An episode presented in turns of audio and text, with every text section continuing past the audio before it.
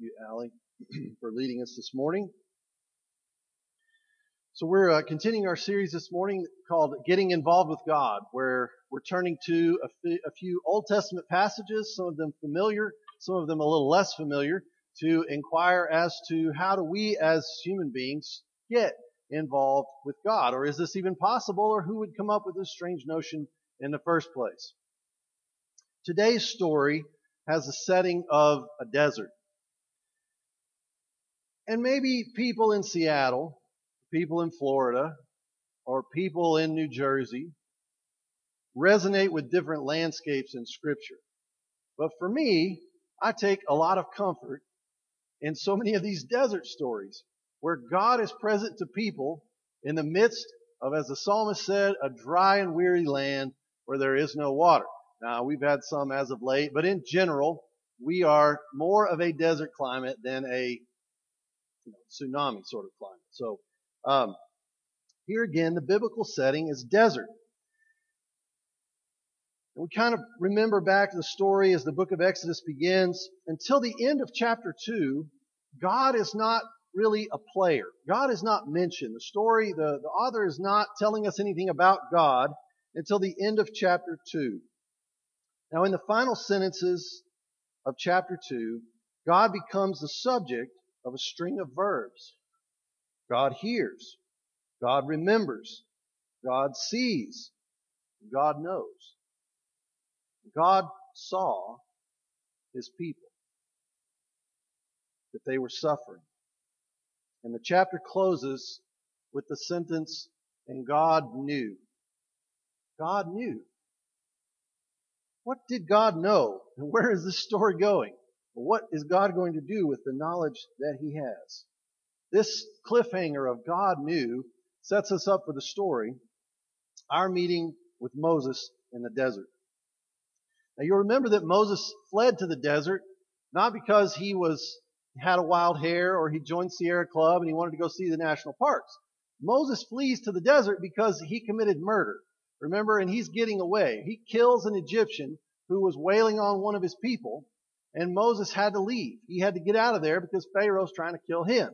So Moses leaves, and he leaves town. He, he ends up in the middle of this desert running into a priest who's a shepherd and gives him work. He finds a wife there, and so his father-in-law Jethro is the one he's working for now, and he's about the work of his father-in-law. He's tending the sheep. He's moving around in the desert the way that shepherds do. The text indicates that Moses is deep in the desert. He's not just kind of on the fringes, but he's out there in the middle of it. Mount Horeb, Mount Sinai, the mountain of God, is roughly three miles from the Nile River, which is the main water source. And it's sort of ironic that Moses, whose very name means drawn from the water, and from the beginning of his life, he's associated with water, and here he is meeting God, not in the river, but in the desert. One thing that is not in the text but I imagine as Moses is walking through the desert, when we just think about conditions, I think burn ban, right? Burn ban. If little Smokey the Bear sign was set up in the wilderness at Mount Sinai, that burn ban, usually fire danger is going to be moderate to high. You're not going to be out there at times where it's like, you know, things are, no, no fire danger, no fire danger. But the burn ban is on, the fire danger is high, and we read the text that Ali read for us. And the angel of the Lord appeared to Moses in a flame of fire out of the midst of a bush. I just imagine Moses' initial reaction of something on fire in the desert being like, oh no! They're like, how do I put it out? Oh wait, I can't put it out. It's a fire in the desert. Where can I go? Where can I run? Where are my sheep going to be safe? What are we going to do? But he looks at the bush that's on fire and he notices something strange. The fire's not spreading. The bush is not consumed. It's just like a torch. It just keeps burning. And Moses is prompted by curiosity, leads him to investigate the scene. So he's about the business of being a shepherd until he notices a strange feat. He looks over and he says, okay, I gotta go. I gotta go see what's going on. He looked and behold, the bush was burning yet it was not consumed. And Moses said, I must turn aside to see this great sight. I must turn aside. I have to go look. Moses sees, and then Moses thinks. The storyteller lets us in on Moses' thoughts. Isn't it great? We know what Moses was thinking in the moment. I must turn aside and see this great sight. Why in the world the bush is on fire, but not burning up? In part, there's a piece of this story that has to do with turning aside from work and security to entertain what God might be up to, what strange thing God might be doing in the desert. When I think of God speaking, I don't always just think of, you know, clear, certain terms. Sometimes we want God to speak that way, but it seems God typically doesn't speak with those clear billboard type things. You know, it's God is speaking to us and we are moving from a place where we've created work and security around us and then we're having to go out into unknown territory to find out what in the world God might be saying to us and what in the world we might be needing to do because of it. On one hand, a burning bush moment might come along once or twice in somebody's life. Right? We can point to these cataclysmic things and say, my life is going in this direction. I had a burning bush moment and around, and now my life is going in this direction. You know, I have one or two of those. The reason that I'm here as a pastor today and not a rancher or in prison or wherever I would have ended up otherwise. Burning bush moments. We all claim to have had a burning bush moment when we chose our spouse, right? Because people ask us, the next generations, now, how did you know? Jim Bob, how did you know that she was the one? And we all say, like we're on repeat, oh, you'll just know. You'll just know, indicating that we had some sort of burning bush moment, when in reality we may, we may or may not have, but that's what we say because that's the call. That's what you're supposed to say. And we're thinking, I didn't really have a burning bush moment. I just decided, you know what? I was thinking I could live my rest of my life with her, or I could live the rest of my life with, you know, some unknown variable. And in the interest of certainty and just getting on with life, I'll choose her. Um, so it just depends. You know, sometimes it's a burning bush, sometimes it's logic and algebra. So either way, we, we do have some major moments in our life. On the other hand, in the words of the poet Elizabeth Barrett Browning, earth is crammed with heaven, and every common bush is on fire with God. But only he who sees takes off his shoes. The rest sit around and pluck blackberries. I always love that poem because it points out the fact that God is alive in ordinary things. Right? Everywhere we look and everything we do, there's, there's burning bushes all over the place. And Browning is saying we're just, we just don't always see it because we're not willing to take off our shoes. Now that's the catch. So on one hand, we have these major moments that don't come along very often. On the other hand, every day is an opportunity for a burning bush experience. Either way, God is calling. God is meeting. God is coming around. And when things seem dire, like my people are in slavery, I'm on the hook for murder, and I'm working a job out here where no one can find me, God seems to call. Moses turns aside to look. I must turn aside and see this great sight. And then immediately after Moses sees, the storyteller says that God saw. Moses saw and he turned, and then God saw that Moses saw and turned. And then God speaks to Moses. Moses, Moses. And Moses says, Here I am. What a great time for God to call. What a great time for God to call in the midst of his people. What a great time for God to call in the midst of a world. I mean, it's natural for us living at times like this to look around and say, gosh, it's worse than it's ever been. The church history books and the history books tell us, you know, it may be bad, but it's been this bad before. Uh, as a clergy person, I have a vested interest in how, you know, the behavior of other clergy and the worldwide perception of clergy. It's a great time for God to call new clergy, right? We are more aware of corruption among clergy, maybe than we've ever been aware of it. And thanks be to God for the exposure of it. But what a great time for God to call new clergy. What a great time for God to call new doctors. What a great time for God to call teachers. What a great time for God to call mothers and fathers, and grandparents, politicians and businessmen and women. Wouldn't it be like God to call now folks who would serve from a place of love and sacrifice rather than self-interest? When the Lord saw that Moses turned aside to see, God called to him out of the bush, Moses, Moses. So now, God is a main character. God is driving the engine a little bit, and we're encountering, sometimes for the first time when we read this story, a God who's interacting with people. And for the ancient Near East imagination, when God interacted with people, it was usually because God was upset. Right? You didn't, you dealt with gods who were finicky, they were bribing people, they were elaborate, they were needy, these needy gods. And when gods acted in the ancient Near East in their storytelling, it was because someone woke them up from a nap and they were ticked, right? Oh gosh, these people, they, they're with their wailing and they're carrying on. They woke me up from a nap and now I'm mad and I'm about to torch somebody. That's how God interacted with people. Or I'm going to bribe these people. If they're bring me sacrifices and they'll do things for me, I'll make sure that their crops uh, don't get completely destroyed by pests this year. That's what they thought of when they thought of gods, things that you had to appease, gods that weren't really gods at all, gods that you hope to just go unnoticed by, right? When, with those kind of gods, no news is good news. If I don't hear from the gods, I'm good, right? I've, I've escaped the wrath and I'm under the radar. But the God of Israel speaks. The God of Israel brings news.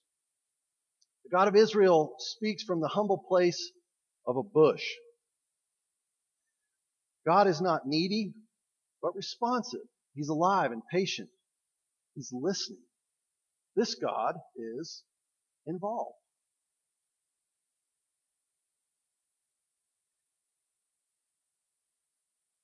When I think of the burning bush, you know, the gods in the ancient Near East, they were associated with uh, living in, if they were in the landscape, they were in these sacred trees, these majestic trees, these towering trees. And so here comes the God of Israel, you know, appearing in what I think of as like sagebrush. There's a little desert bush. And I mean, is there anything more ordinary than a bush? Have you ever removed a bush because you just got tired of it? You thought, I'm going to take that thing out. It's so ugly. It's been there so long.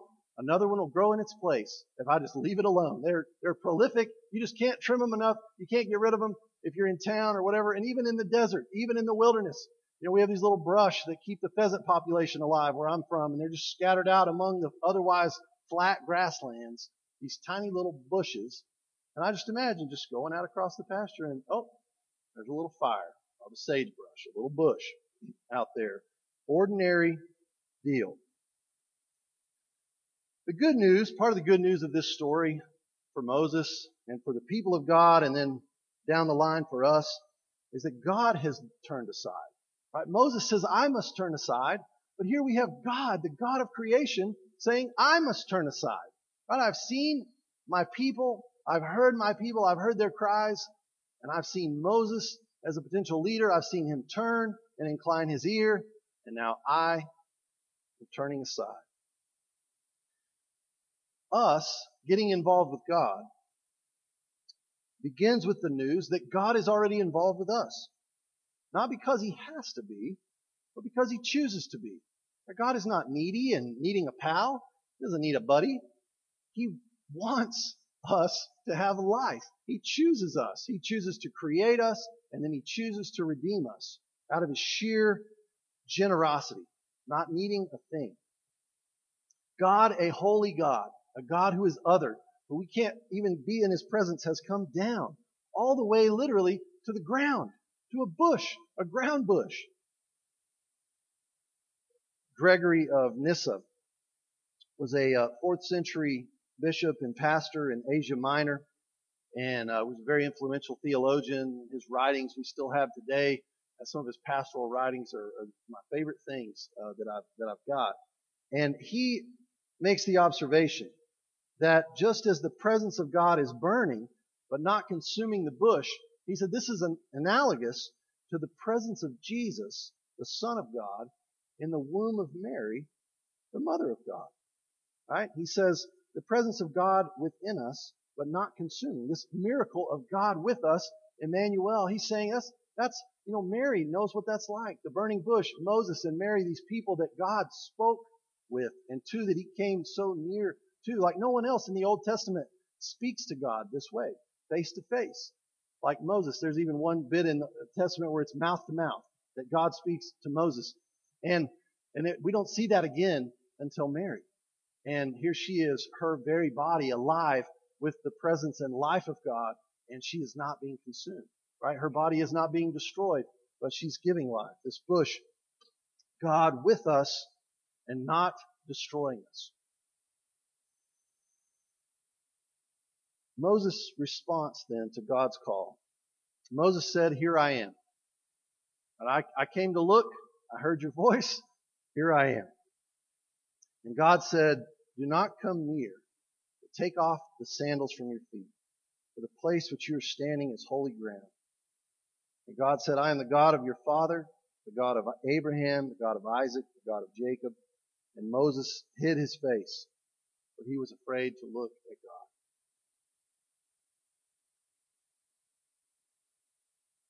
In the midst of the good news that God has come near, the piece that we see in this story and others in the parables of Jesus is that so many times the difference is those who are willing to listen, those who have eyes to see, as Jesus said, right, or ears to hear. Who is paying attention when God condescends and shows up in the humility of our world? As I reflected on this passage this week and this idea of responding to a holy God who has come very near out of love for us, I realized that very often I need an increase in the fear of the Lord in my life. I need an increase in reverence. I need to notice more times that a holy God is all around me and all around us. I know that I don't recognize holy ground like I should.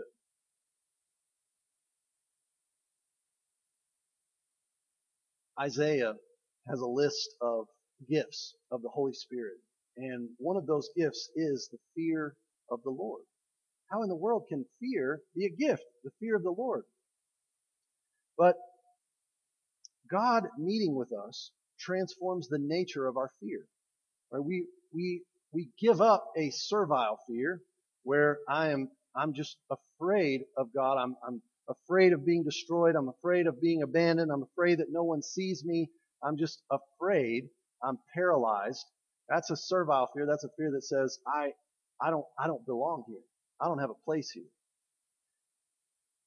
We exchange that in the presence of God for a healthy and holy fear of God. A fear that leaves us with peace. A fear that leaves us with the treasure of knowing that God sees me. Or God noticed me. God sees me in the humility and the ordinariness of my work, my life, and my home. And He has come near. And I can see that. I'm going to take my sandals off and I'm going to acknowledge the holiness of God. I need this in my life. I'm praying for this right now for me and for us. What would it look like we were awake to these things? God is involved with us. That's the very good news. I believe that his invitation to us is to turn aside like Moses, to go investigate, to hear, to wonder, eyes to see, ears to hear. I must turn aside and see why in the world that bush is on fire and it's not being consumed. May we have the grace May we have the courage. May we have the heart. May we have the eyes to see and the ears to hear. In the name of the Father, and the Son, and the Holy Spirit.